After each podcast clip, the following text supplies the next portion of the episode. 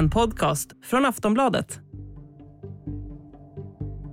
Sverige börjar närma sig ett nytt kapitel efter 200 år av alliansfrihet. I'm glad to announce uh, that as a result, uh, President Erdogan has agreed to forward the accession protocol for Sweden to the Grand National Assembly as soon as uh, possible. Ja, Turkiet har nu sagt ja till ett svenskt NATO-medlemskap. Och Sveriges statsminister Ulf Kristersson såg väldigt glad ut på bilderna när han skakade hand med Stoltenberg och Erdogan efter de många turerna som har varit. Och att vi därmed tar ett mycket stort steg mot den formella ratificeringen av också Sveriges eh, medlemskap i NATO. Så det har varit en bra dag för Sverige. Tidigare har varken Turkiet eller Ungern godkänt Sveriges ansökan. Men nu efter att det har kommit ett grönt ljus från Turkiet så har Ungern också sagt att de tänker säga ja. Och det som har gjort att de har nått en överenskommelse är att Sverige nu bland annat har gått med på ekonomiska samarbeten och en gemensam kamp mot terrorism. Men också att stötta Turkiets försök att gå med i EU. Så vad innebär det här minnesvärda handslaget? Vilken relation väntas vi få med Turkiet? Och vilka nya krav kommer att ställas på Sverige? Det kommer vi reda ut i det här avsnittet av Aftonbladet Daily. Jag heter Ellen Lundström. Och jag har med mig Aftonbladets reporter Niklas Wendt som är på plats i Vilnius. Det är ju många som har reagerat på den här bilden när trion med Stoltenberg, Erdogan och Kristersson, när de håller om varandras händer. Ganska hårt ser det ut som. Vad tänkte du när du såg den bilden? ja, den ser ju såklart eh, lite konstig ut, men det är väl en typisk sån här eh, sån där bild som det kan bli ibland vid den här typen av tillfällen när man, när man försöker manifestera någonting. Eh, någon typ av enighet eller eh, överenskommelse som, och så blir det liksom inte helt, det kanske inte ser ut som man har tänkt sig att det ska se ut. Det är ju en ganska märklig typ av eh, omfattning de gör det med en, en trippeldubbelfattad handskakning. Det, är ju, eh, det blir väldigt många händer på en väldigt liten yta och det är svårt att, man vet inte riktigt vad det är man tittar på. Apropå händerna, det var Erdogans hand som var högst upp. Har det någon betydelse? Ja, det går ju alltid att eh, spekulera i det där. Men det, det kan man nog absolut tänka sig att det kan vara viktigt för en, en sån person att ha sina händer på, på, på rätt ställe. Och det känns också när man ser på bilden att Ulf Kristersson är väldigt stolt. Han är nog väldigt nöjd, ja. Det, det är väl eh, intrycket jag får också. Jag pratade med honom lite tidigare idag här på, på mötet och eh, eh, såg honom igen där när han mötte pressen på väg in på, på mötena idag. Och nej, men jag får också intrycket av att han är väldigt nöjd med det här och det kan man ju förstå att han eh, har ju kämpat med det här länge och, och eh, sett det som ja, men det absolut viktigast som hans regering ska utföra överhuvudtaget. Så, så det här är ett steg i den riktningen. Måste, det är klart att han är nöjd med det. Var det något speciellt som han sa till dig? Uh, nej, eh, han försöker väl ändå hålla nere förväntningarna lite grann också fortfarande. Han sa att uh, han tänker inte, inte inteckna i förväg så att säga. Vi är ju inte medlemmar än även om vi har fått de här löftena nu då. Så att han uh, väntar på att, att parlamenten ska ratificera vår ansökan och men det är klart att han ändå, att han ändå är glad. Vi, jag frågade om ett rykte som hade varit där på sociala medier om att han eh, skulle ha mötts av spontana applåder på sitt eh, hotell igår kväll när han kom dit. Och då, eh, då skrattade han väldigt hjärtligt och sa att det stämde. Så han, det verkade han ändå väldigt glad för. Okej, okay. men det här handslaget, jag går tillbaka till det. Vad betyder det? Ja, handslaget är då en symbol för att, eh, att Sverige och Turkiet eh, och NATO är överens då om ett nytt avtal som, som innebär egentligen att, att Turkiet ska ratificera vår ansökan så att vi blir, om Ungern gör detsamma, fullvärdig medlem i NATO. Men är det spiken i kistan?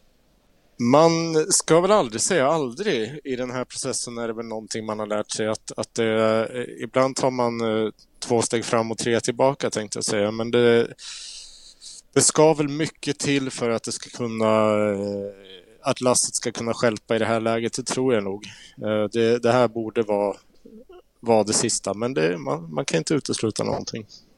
Hur mycket har Stoltenberg pressat Erdogan tror du?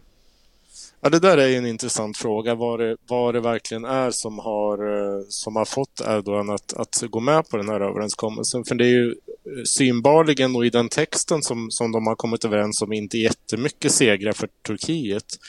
Eh, det är att, att NATO ska inrätta någon typ av kontraterrorismchef och att Sverige och Turkiet gemensamt ska arbeta på ministernivå i någon sorts eh, mekanism för att, att motverka terror också.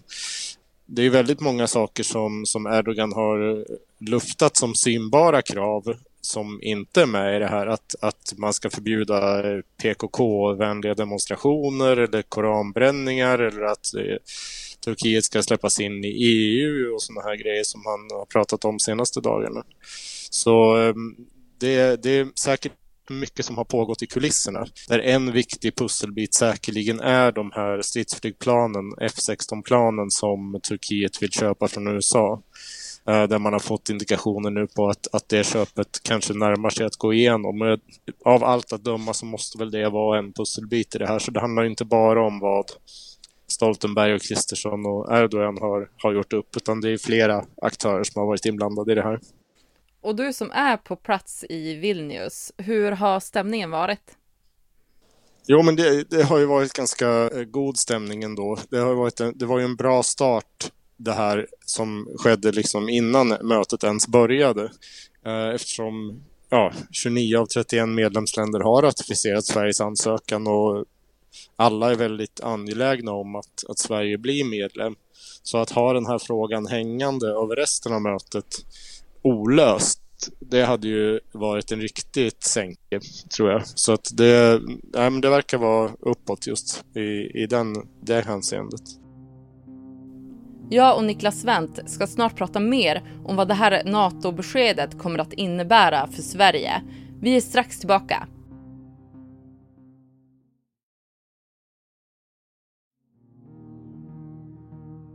Med att Turkiet nu har sagt ja till svenskt NATO-medlemskap, vad innebär det för Sveriges relation med Turkiet framåt? Ja, det, vi har ju åtagit oss på något sätt eh, ändå att, att jobba med Turkiet nära i, i vissa frågor. Sen vad det innebär i praktiken är ju svårt att veta så att säga. Det, den, vid den tidpunkten som, som Sverige blir medlem i NATO så har ju inte Turkiet längre någon hållhake på oss i den meningen. Då är det ju då står det oss mer fritt att, att tolka vad det här, vad det här ska, eh, hur det ska levas upp till så att säga, det man har kommit överens om.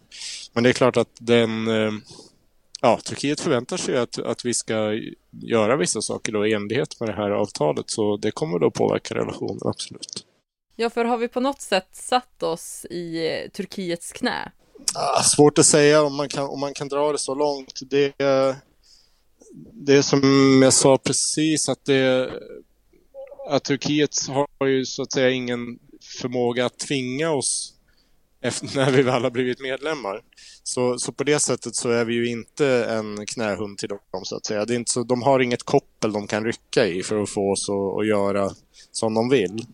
Uh, så att, uh, men det är klart att, att i viss mån så har vi anpassat väldigt mycket uh, av vår politik och hur vi uttrycker oss och Eh, och sådana saker för att blidka Turkiet. Så, så i den meningen är vi ju inte opåverkade av... Turkiet har ju styrt en del av vår både inrikes och utrikespolitiska uppfattningar, så är det också.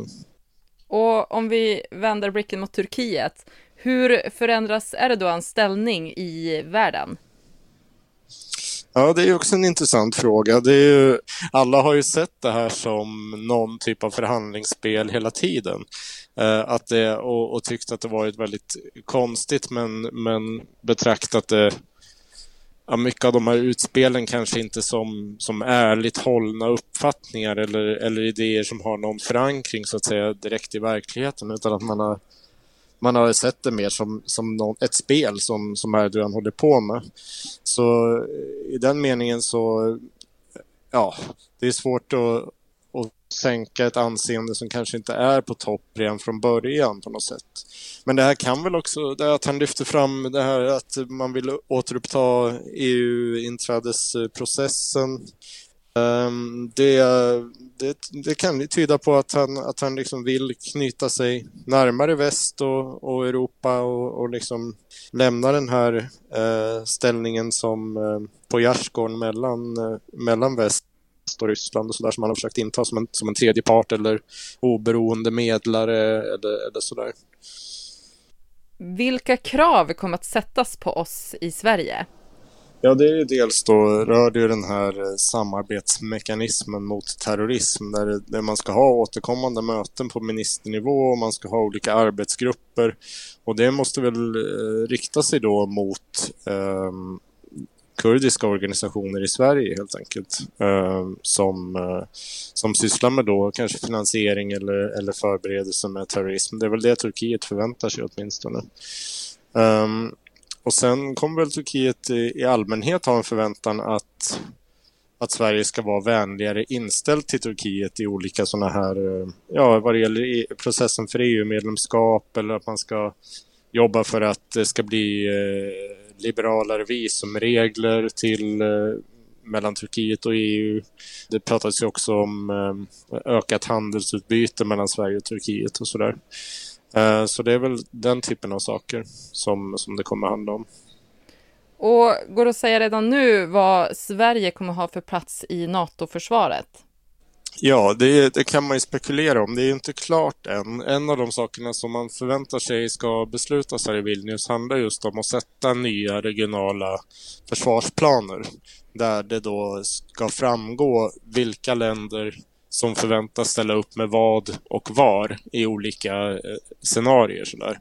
Att om, om eh, Ryssland anfaller på den här platsen så kommer det här landet skicka en brigad hit och eh, ställa så här många stridsflygplan till förfogande i den här regionen och så vidare och så vidare. Och det där kommer ju Sverige inte vara med i i nuläget eftersom vi inte är medlemmar än. Men, eh, men det är klart att vi kommer, att Sverige får en viktig roll i hela norra Europa. Så vi är ett väldigt avlångt land som, som har som är viktiga för försvaret av Östersjön, för bälten, för, för Gotland, för navigationsmöjligheterna på Östersjön som helhet. Viktiga för försvaret av, av eh, Nordkalotten, av Arktis. Eh, så att Sverige kommer ju dels bli någon, någon typ Typ av uppmarschområde eh, för de förväntade eh, eventuella konflikterna då på andra sidan Östersjön. Och kommer väl förväntas då att bidra med ja, men både markstyrkor, flygplan och, och skepp och ubåtar till, ja, till NATOs avskräckning helt enkelt. Och när väntas vi gå med i NATO? Ja, det är fortfarande också lite oklart. Det handlar ju om när parlamenten då i Turkiet och Ungern kan ratificera Sveriges ansökan. Eh, för det är ju de som måste göra det och eh, det har jag faktiskt inte detaljerna om riktigt hur de rent, om de rent tekniskt har möjlighet att göra det nu innan sommaren eller om de eh, kommer kunna göra det under hösten först. Så det vi får vänta och se helt enkelt? Ja, jag tror det.